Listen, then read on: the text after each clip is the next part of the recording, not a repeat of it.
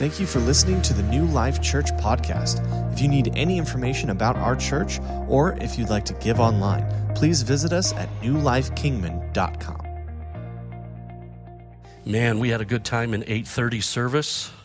I believe we're going to have a great time today. Now, you know you've been here and you've been around. If you've come uh, to church uh, any length of time in the last five weeks, you'll know that we've spent these weeks talking about growth talking about being rooted, developing our root system in Jesus. And you know, the Bible this morning is clear that Jesus wants us to walk towards a mature walk in Him. He wants us to grow. Can you say amen?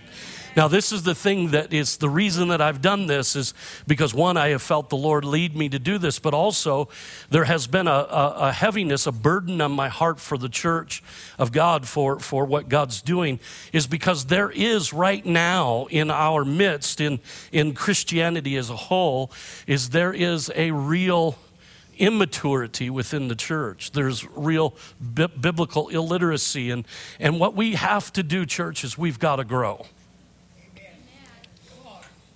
I'll say it again, just for those of you that were wondering. We have got to grow. Can you say amen? The Bible is clear. There's not a lot, you know, there's things in the Bible that you go, mm, man, I wonder what that's about. Growth is not one of them. It's very, very clear He wants us to grow in Him. Now, let me say something to you time in does not equal growth. You say, Well, I've been around, I've been in church 45 years. That does not mean that you've grown. The width of the trunk is not the measurement. Jesus said it's the fruit that hangs on the branches. There's lots of people that got a great big trunk, but no fruit. And so, somewhere, what we have to do is we have to change that. We have to begin to grow. Spiritual growth is not an option. It is as real and vital to our spiritual life and living as our physical growth is to our everyday life. You know, we were at uh, breakfast the other day on Friday. We took little Titus out to breakfast, and we were sitting there, and it was a moment we had a great time and he's eating his pancakes and as he's fiddling around with his pancakes we're just kind of being quiet. Kathy kind of motions to me to pay attention and listen and there's little titus and he's singing his abcs and i mean he's getting beyond a b c d. He's like uh, you know way back in the q's and r's and s's and all of that and and i mean he's he knows his abcs and i looked up at kathy and i says he knows all it. He goes he's a smart little guy two years old, and I'm thinking, you know, that was a sign of growth. And see, that makes us happy. We rejoice in that. See, why? Because he's growing. What happens is if he's 35 years old and he's still struggling with his ABCs, something's wrong. Can you say amen? And somewhere in Christianity, we never translate that reality.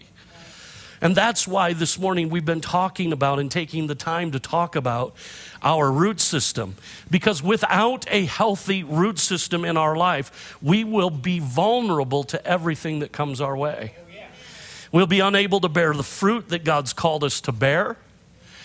And we will never grow into the people God has called us to be. Look, let me say something to you very, very carefully. You are not an accident. You are here on purpose. I'm going to get into that here in just a minute, but listen to what I'm saying. Your life matters, it means something. You are not just a number on a roll, you are not just a name in a book. Are you hearing what I'm saying today? We are on purpose and God wants us to grow. With that in mind, I want you to listen to these verses, these passages of Scripture. In Ephesians chapter 3, verses 14 through 19, the Bible says, For this reason I bow my knees to the Father of our Lord Jesus Christ, from whom the whole family in heaven and earth is named, that he would grant you, according to the riches of his glory, to be strengthened with might through his Spirit in the inner man, that Christ may dwell in your hearts through faith that you, being rooted and grounded in love, may be able to comprehend with all the saints what is the width and the length and the depth and the height, to know the love of Christ which passes knowledge, that you may be filled with all the fullness of God. Listen to that. What is he saying? He's saying, I want you to grow. And, and right in the core of that passage of scripture is this idea of being rooted and grounded in love rooted and grounded in Him. Can you say amen? Colossians chapter 2, verses 6 and 7 says, As you therefore, as you have therefore received Christ Jesus the Lord, so walk in Him rooted and built up in him and established in the faith as you have been taught, abounding in it with thanksgiving. There didn't take a whole lot of uh, translation there. We could see that God wants us to grow, and He uses the analogy of a root system. Can you say amen? See, the process of building our root system, it requires some things, and we've talked about this for a little bit. One of the things that it requires, probably the first thing, excuse me, the first thing it requires is a, a, a wonderful sense and knowledge and understanding, a working of trust in our lives, being able to trust Him with all of our heart, to trust Him. Now, here's the problem with trust is that oftentimes as Christians, we know that we should trust God. And when things are going well, we do pretty good. I don't know about you, but when the checkbook's got plenty of money, when the cat is healthy and the dog isn't having puppies and the wife is, you know, cooking dinner, we're good. I mean, know what I'm talking about. You know, we're happy when the job is going well and everything. It's easy to trust Him. And we shout amen and we go, hey, praise God. But what happens when we come into a season where we don't see the answers that we want to see? What happens when we're being tormented? What happens when we're being picked on? We, there's, there, somewhere along the line, there are some weapons of our warfare that are mighty to, through God to the pulling down of strongholds, and there has to be the application of it, and we have to be able to trust Him in it. Can you say amen? Because we don't always see clearly. We don't always see as far. Sometimes life gets a little bit rocky. Amen. And it's in those moments that we've got to trust, and that's where our root system begins to grow, and that's where we begin to thrive through these seasons. It's in the soil of trust. But there's also another thing that we found out is that our roots need to penetrate deep into the Word of God. The Word of God needs to be our necessary food. Too many people are leaving the Bible unread. Listen to me today. We have got to feed on the Word of God. There is nothing in all of creation like the Word of God. We've got to feed on it. We've got to, we've got to allow it to get inside us. And I'm not talking about, listen to me today, because I know people that read the Bible, but it doesn't affect them. I, I, knew a guy, worked with a guy years and years and years ago in Needles. I worked with him, and he was an atheist, but he loved the Bible. He thought the Bible was a great poetic book and it was, uh, you know, a great human achievement of literature, and he read it all the time. But because there was no application of the word in his life, the word read was unprofitable. There cannot be, you and I cannot approach the word of just putting our time in and going, I'm turning the page, I'm getting through the word. There has to be this ability to study it, to meditate on it, and to apply it to our lives. Can you say amen? Now, as I was thinking about all of this, I got thinking about the process of building this building. Back in, in, in the uh, late 90s, we took the project on to build this building. And when it came time to, to do the job, we were given a set of blueprints. And it was no small undertaking. There, there's 35,000 or 33,500 square feet under roof in this building. And somehow we thought we could handle this. We thought, yeah, we got it, not a problem. And I remember when the blueprints arrived, there were literally hundreds of pages each page revealing yet another aspect of the building. They were, there, there were blueprint pages that detailed how the footers and the foundation was to be made, where, where they were to be descript, uh, uh, uh, constructed. Uh, there were blueprints for the columns, the beams, the, uh, how they were to be erected, how the doors and the windows were to be installed. Every wall, every light, every electrical plug, every switch, every measurement in detail specified. These blueprints showed everything to the smallest detail. At times it was overlook, overwhelming to even look at them. I mean, there was times it's like, are we nuts? This is crazy. Why? Why are we doing this? There was too much to build the building and to realize what God wanted. We had to give ourselves to the blueprint. We had to give ourselves to the process. Are you hearing what I'm saying? No matter how difficult, no matter how complicated, no matter how frustrating or even questionable. Because there were some things in the blueprints that did not make sense. We, we used to always joke around that we know how to build metal buildings because we've built four of them. And you say, What? The first three times here was wrong, the fourth time we got it right. You know, and the reality is is that sometimes it was crazy, but we had to give ourselves to that purpose. Everything was here on purpose and for a purpose. In all of those pages, the blueprints had one function, and that was to reveal the design of the builder and to re- reveal this design of the building. And that design had an objective is to reveal the intent of the one who designed it. Ultimately, those blueprints represented the potential of what one day could be. Are you hearing that? Those blueprints in their state represented what could be that had yet to become. We had to make a decision that said we're going to follow the blueprint so that we can see what we've purposed in our heart. Can you say amen? And it was our job to let the blueprint lead us into what was yet unknown to us. Are you catching my idea? So it is with you and I. We are created by design with a purpose and a destiny in mind. We are created this morning with significant potential to be much more than we can imagine. This is the thing that is so discouraging is how many Christian people who are saved and filled with the presence of God live at a level of life that is infinitely below what was paid for. Jesus paid for the penthouse, and we are living in the outhouse. Why? I know that, that, that I know that's on the edge of being a little rough. But that's what's so discouraging. You are filled with all the fullness of God. Jesus is filled with all the fullness of God bodily. He lives in you by His Spirit. In that Bible, that's what it says. There's something in there, in you, that's so big it's unknowable. In the verse we looked at, he says, Know the love of God, which is unknowable.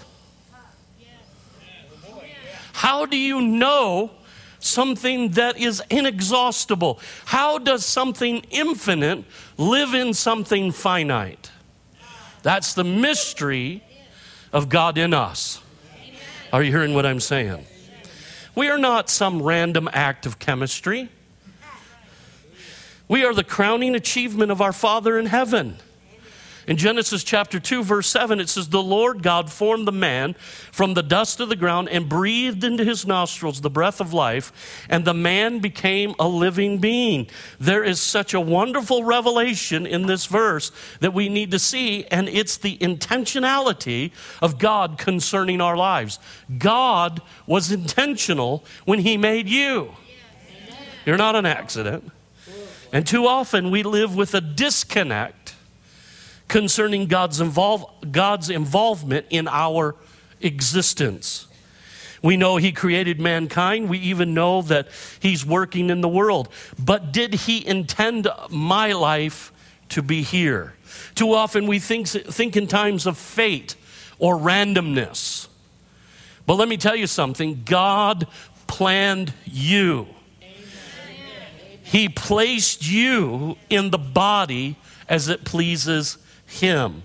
See, too often we look for circumstances to define our lives rather than the intention of our Heavenly Father. Listen to me God is wrapped up in every detail of your life.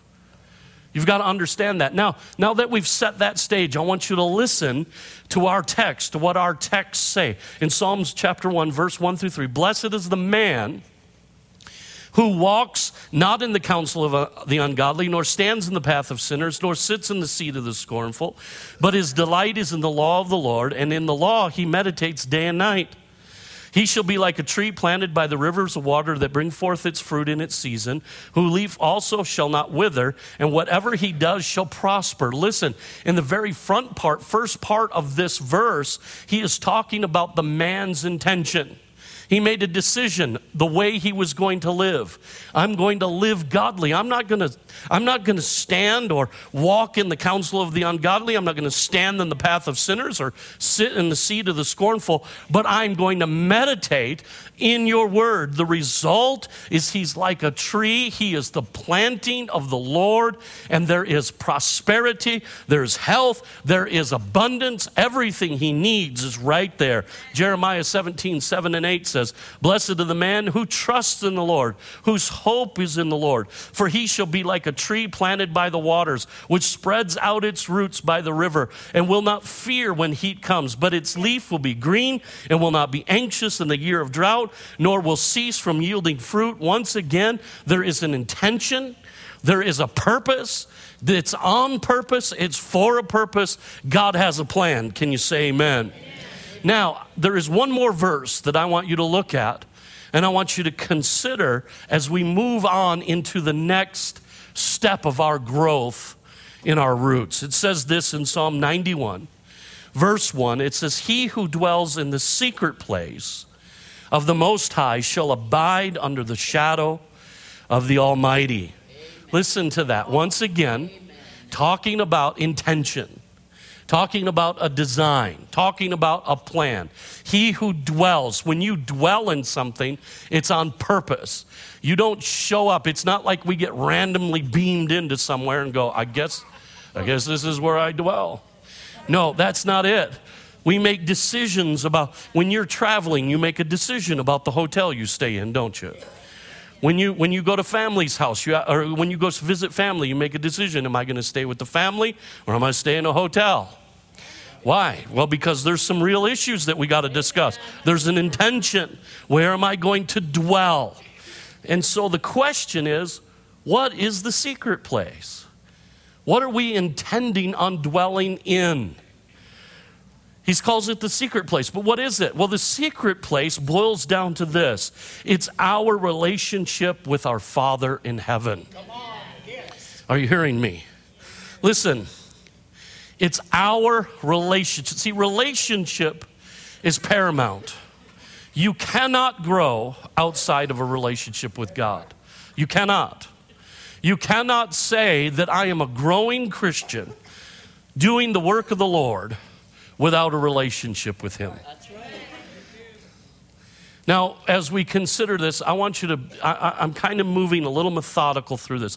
I want you to consider this with me. Whatever goes in at the beginning, whatever goes into our foundation, our root system, it matters greatly. If we're talking about being intentional and having a plan and blueprints and all of this, and we're talking about growing and, and putting down roots, then we probably ought to pay attention to what's in, the, in it. Can you say amen? Are you hearing what I'm saying? Why? Because it affects everything. I remember when we were in construction, one of the things that you learn very early on when you're a concrete guy is whatever comes out in the concrete is going to show up in the roof. If your concrete goes like this, guess what your roof is going to do? And it's always, and in, there's kind of a funny thing is because concrete guys go, well, the framers will take care of it. All you concrete guys know what I'm talking about. And all you framers know what I'm talking about. And then the framers go, all the drywall dudes will take care of it.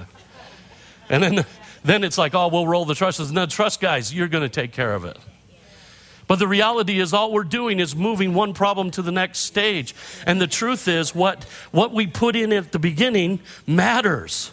See, God wants us to build our root system with the right ingredients in the right order. If there's anything that I've learned in construction, it matters how and when you do things. Amen. You know, it's, it's amazing to me. You know, you will never show up on a job site and have, you know, and have a, you know, the slab poured, and then the, the guys come out and go, okay, we're going to hang the trusses. You're going to hang them on what? It doesn't work. Well, we're going to put the electric in. Into what? There are things that are intentional, and what we have to be is intentional about this. And so there are some real ingredients to this root system in our relationship with God. One of them is marked by intimacy. One of them is dependency, faith, and rest. All of these things are part of our root system. And the question is where do we find the materials for that root system? We find it in our relationship. And our relationship, at its most fundamental level, is established in prayer. And I want you to listen to me. I know, I know you're probably thinking, because I thought it. So, you know, the devil comes along goes, oh, here he goes again. You know, prayer, prayer, prayer, prayer, prayer. I've heard about prayer. I know, we got to pray. I did. I prayed for my salad before I ate it. Oh, boy. You know, can I, can I just get honest? you know what bugs me about me? I'm just going to use myself as an example. It doesn't take much for me to complain, and I know that's hard for you to believe. But don't take much for me to complain. And oftentimes I, I can I could get, a pl- get to a point, it's like, why won't God move? God is word. His word says that he does this. Why won't he do it? Come on, God. And he's not moving. Jesus came to the disciples, and the disciples were trying to cast a demon out of this little boy, and it wouldn't go. And Jesus looked at the disciples and says, This one comes out by prayer and fasting. In other words, you need to prepare for this. Am I meddling now? In other words, maybe what you ought to do is instead of worrying about God's part, we should maybe take a look at our part. Who's serving who here? I thought God was serving me. Well, after all, Jesus came and says, I came to serve, not to be served. So get after it, Jesus. That, see, that don't even sound right, does it? It's like, whoa, man, you look out for the lightning. It's going to get you. See, but that's but sometimes that's what ends up being our heart. It's like, why isn't God moving? It's probably because you're not praying. Now, I know, you know, once again, I, I, I, sit here and, and I have to be careful because oftentimes you can, you can make people feel bad and it's, you can put them in a situation where it's all about works. And I'm not talking about works. I'm not talking about that there is some place in your life it's put you, you know, do your prayer calisthenics. I'm talking about you having an active, living, breathing relationship with the Father in heaven. Yes. I'm talking about that you've spent time with Him. Can you say amen? Yeah.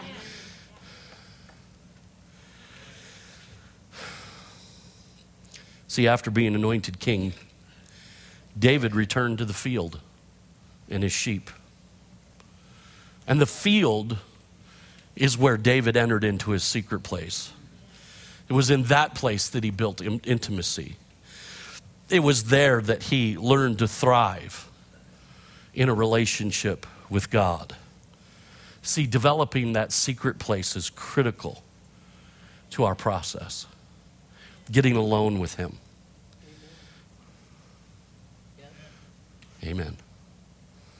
Because it's in that place that God does His greatest work. See, you the greatest work that's going to be done in your life is not going to be done in public. It's going to be done in private. It's going to be in the secret place, in the closet of your prayer life. And as we intentionally draw near to God in prayer, there are two things that begin to develop. The first is the priority of love. One of the things that happens when you begin to spend time with the Father in prayer, love becomes the motivation of your life. Yep. Listen to me, church. Everything in your life must be birthed from the revelation of His love for you. Amen. Are you hearing me? God desires to gl- gl- draw close to you. He wants to reveal his love. He wants to. Listen, Psalm 63, verses 1 through 3, it says, Oh God, you are my God. Here's, here's the psalmist David's writing. Early I will seek you. My soul thirsts for you. My flesh longs for you in a dry and thirsty land where there is no water. So I have looked for you in the sanctuary to see your power and your glory. Why? because your loving kindness is better than life. My lips shall praise you. Here's the psalmist. He says, I have come to a place where I crave God because God's loving kindness is better than life itself. Our problem, church, is we have too many distractions and options. I had something happen to me um, last week that is kind of embarrassing, and it was kind of a wake up call for me.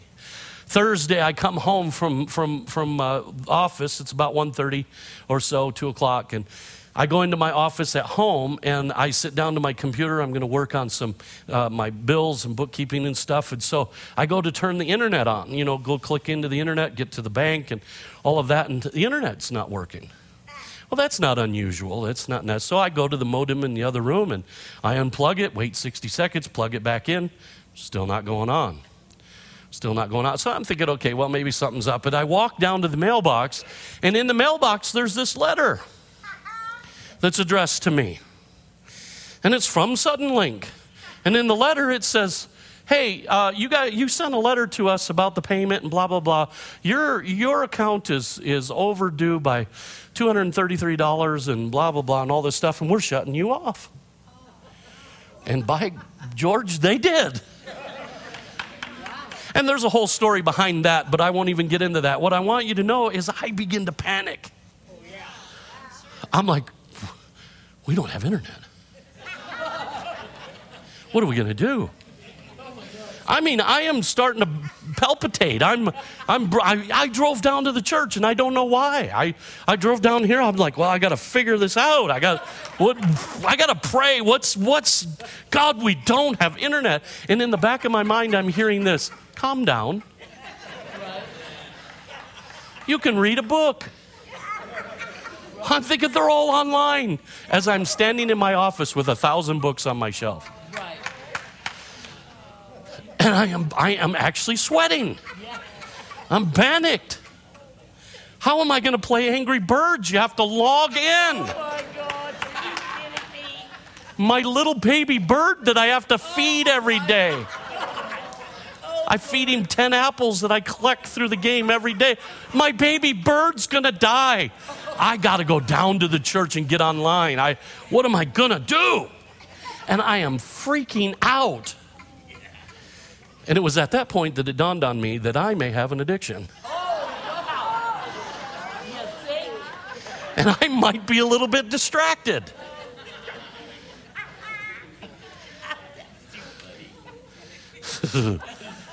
So even with that, I still went to Suddenlink. And they said, if you pay $96, we'll turn it back on. Here's 96 bucks, turn it on. Within an hour, it was back on, thank God. I was able to rest. But you know what I did is I, I, I, I had a wake up call. Right. And I stopped and I said, you know what, God, I need to spend some time with you. I need to read your word. I, I, need to get, I, need, I need to realize that, you know what, it's okay. God help us if our technology fails, because we're not going to know what to do. Some of you guys out there know what I'm talking about. Even some of you older folks know what I'm talking about. We need to get back to where we're spending time with God. Can you say amen? Yes. That's what He's wanting to do. As you spend time with God in the secret place, you know what happens? Things that He cares about, you begin to care about. Yes. His way of doing things becomes your way of doing things. Jesus begins to rub off on you. You think like He does, you act like He does, you love like He does. He begins to rearrange the priorities of your life. Are you hearing what I'm saying? It's in the secret place of prayer that you encounter His love for you and where your love for Him is ignited.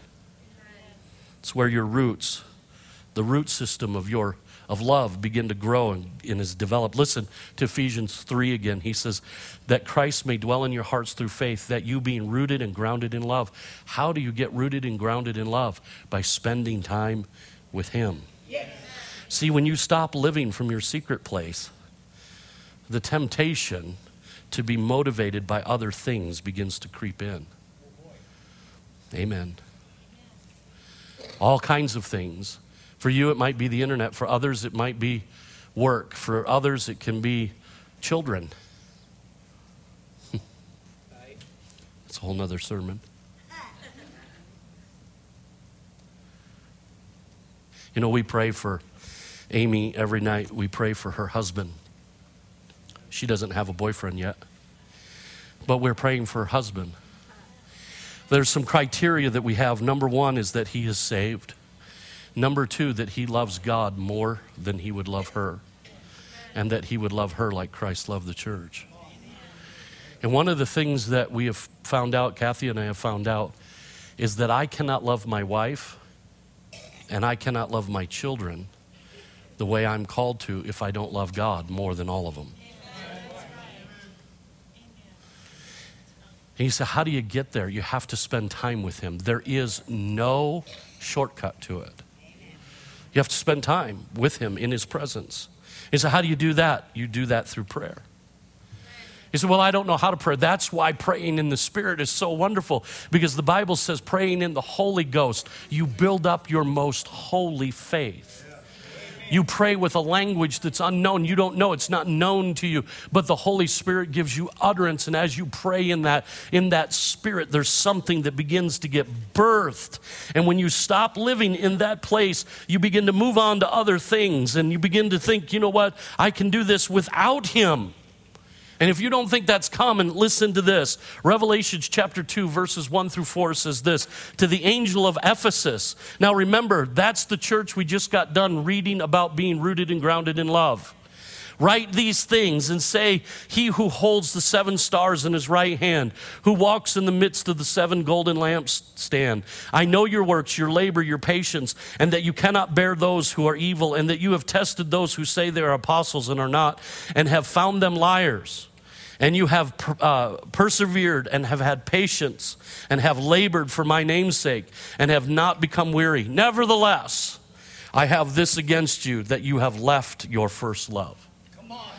It is possible to still serve God with passion and with evidence and not be in love with Him.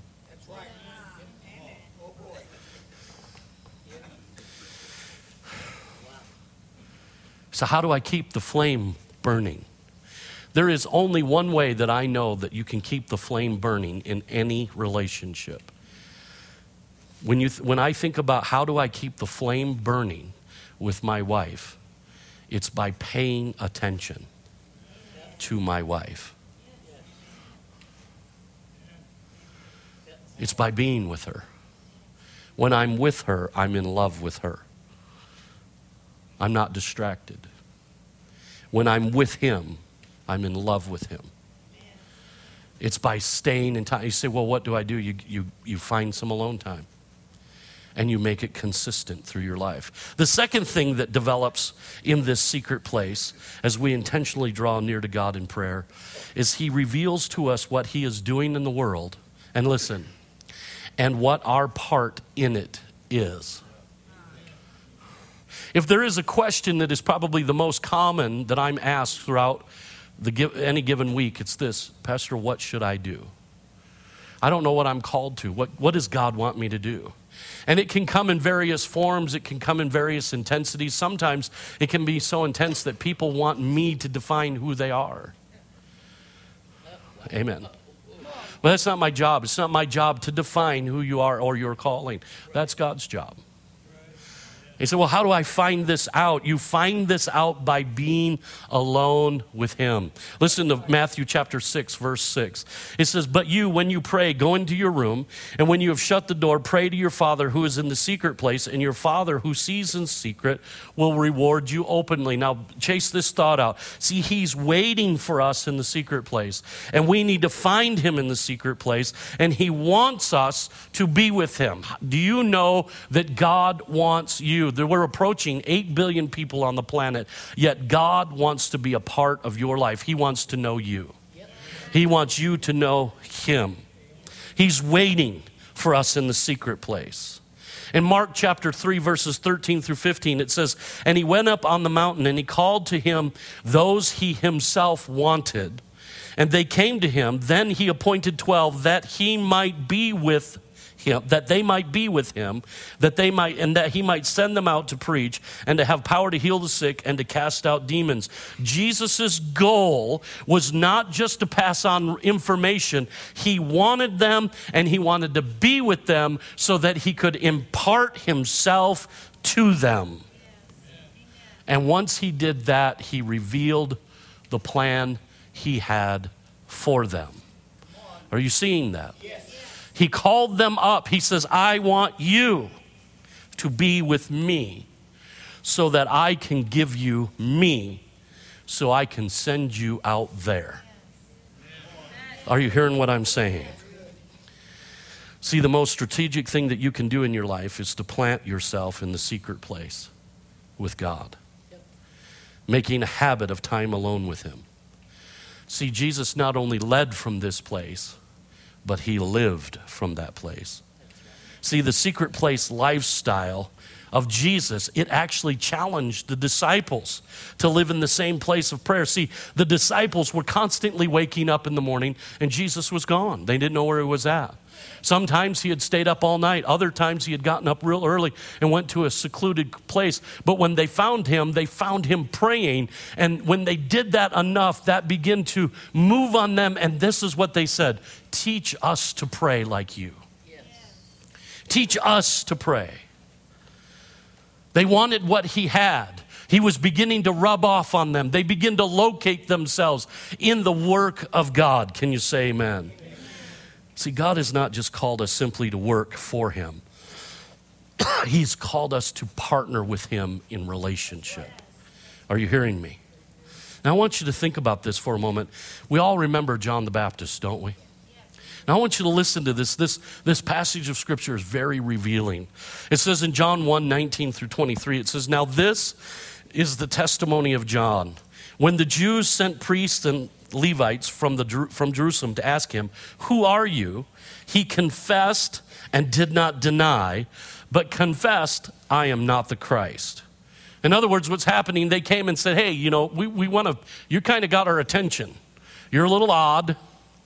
You know, you eat wild locusts and honey, and you have a goat hair or camel hair suit. You're, you're a little out there. We just like to know who you are. Are you the Messiah? He says, No, I'm not the Christ. Then they ask, Well, what then? Are you Elijah? He says, I am not. Are you the prophet? No. Then, he, then they said to him, Who are you that we may give an answer to those who sent us? Who do you, he, he says, What do you say about yourself? He says, I am the voice of one crying in the wilderness. Make straight the way of the Lord, as the prophet Isaiah said. In other words, because he had been alone in the secret place, had spent time alone with God, he discovered that he was the voice. He was the forerunner to Christ. He was the one that would identify that the Messiah is here. He had clarity. I often pray and hear people ask me to pray. I need clarity. Clarity comes when you spend time with Him alone. Amen it becomes very clear. Church, there is no other way. You can't say, well, I'm going to try to see if I could get it some other way. You can't read a book. You can't do uh, calisthenics. You're not going to find a prophet. You're not going to find a church that's going to give you what you need. You have to be alone with Him. Can you say amen? Church, this whole thing, as I bring this to a close, this whole thing is about growing in Him. The thing that just scares me, and when I say scares me, uh, probably a better word is concerns me, because I see it active in my life, but I see it active in the church. See, there are things that God wants to do. God really does want to save people. You know, we can't speak for other cities, but we could speak for Kingman. And there's a lot of people here that are in desperate need of a Savior. There are people that are broken and hurting. They need Jesus. They need a Father that will love them. But what they also need is they need a church that says, look, we're done playing. We're done, done just you know, putting our time card in and doing our spiritual duty on the weekend. We're, we we we want to grow. We want roots to go down deep. We want to be with you, Jesus. We want to walk with you and talk with you, not so that we can go be super spiritual and lord it over people. We want you to rub off. We want your compassion. When, when you saw the multitudes and were moved with compassion, we want that to happen to us. We want to see the homeless and the broken. We want to see the people that are hurting. And we want to be moved with compassion. And listen to me, church, I'm almost done. You know, oftentimes we look at areas of our city like Birdland and different places, and, and you know, pe- places that have notoriety. And we say, well, that's where we ought to focus our attention. Let me tell you something. There's as many broken people in Rancho Santa Fe as there are in Birdland. What this city needs is it needs a church we need to be, and I, this is not a statement against any other church. Please don't misunderstand me. I appreciate the great men of God that we have in Kingman and the churches where people are truly serving God. The church of Jesus Christ needs to rise up and be the church of Jesus Christ, where people are spending time with God, where Jesus is rubbing off, where we got deep roots, that we're not moved with every wind of doctrine where we're not thrown off by every little offense, don't you get tired of that? I mean, you, somebody stubs their toe and now it's, you know, that has so permeated our society. You know, the polarizing effect of the left and the right, if you know what I'm talking about. You know, and it's, you know, we, we, we wonder what's, what's happening. Well, what's happening is the church hasn't spent time with God.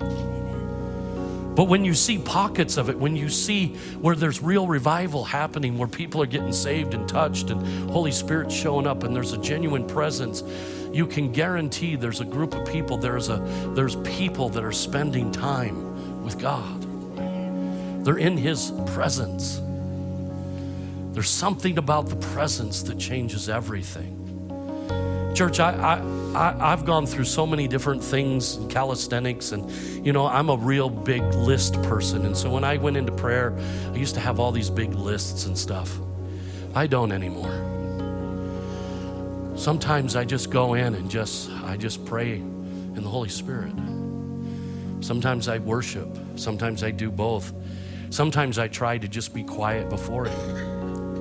Know, it's funny, and I, I ended with this. My wife, my wife gets up every morning at like 4:30 in the morning, and she spends time in the other bedroom in, in prayer with God. And one day she went into the bedroom, and we had been up pretty late, so she didn't get much sleep, maybe two, three hours. but she's committed, and so she gets up and she goes into prayer, and she's on the bed there in the other room, and she's praying. And lo and behold, she fell asleep. And about a half hour, 45 minutes later, she wakes up and she went, Oh, Jesus, I am so sorry. I fell asleep in your presence. And it was such a wonderful time for her because she really got, she says, I really, that 45 minutes was the best rest of her life. And she said, she said, the Holy Spirit just began to speak to her and says, That's okay. He said, Do you remember when Amy was little? And she would call, out, crawl up into your lap and you would hold her and she would fall asleep. And you just looked at her and watched her sleep? He goes, That's what we did today. He goes, I know you're tired. And he said, But you crawled up in my lap, and I held you close and let you rest. Church, that is, that is so powerful. See, we make it about so many other things. We, we make it about all this rigmarole that God's like, I'm not into all that. I'm into relationship. Let's hang out. Come on, man. Let's let's have some good times. Let's let's enjoy one another's company. And church, if we're going to grow, we got to trust Him. Amen. We got to get into that Word, and then we got to spend time with Him. Can you say Amen? Bow your heads, Father. We thank you. God, we thank you so much, and I pray, Lord, for everyone that's in this room. Lord, that you, God, would just pour yourself out upon them. Father, that you'd help them, encourage them. Father, give us a hunger for being in your presence, to be alone with you. Lord, help us not to get distracted, but Lord, to, to come back to priority with you, God. Father, we love you. We love you. We thank you so much. We give you all the glory and all the honor. In Jesus' name, amen.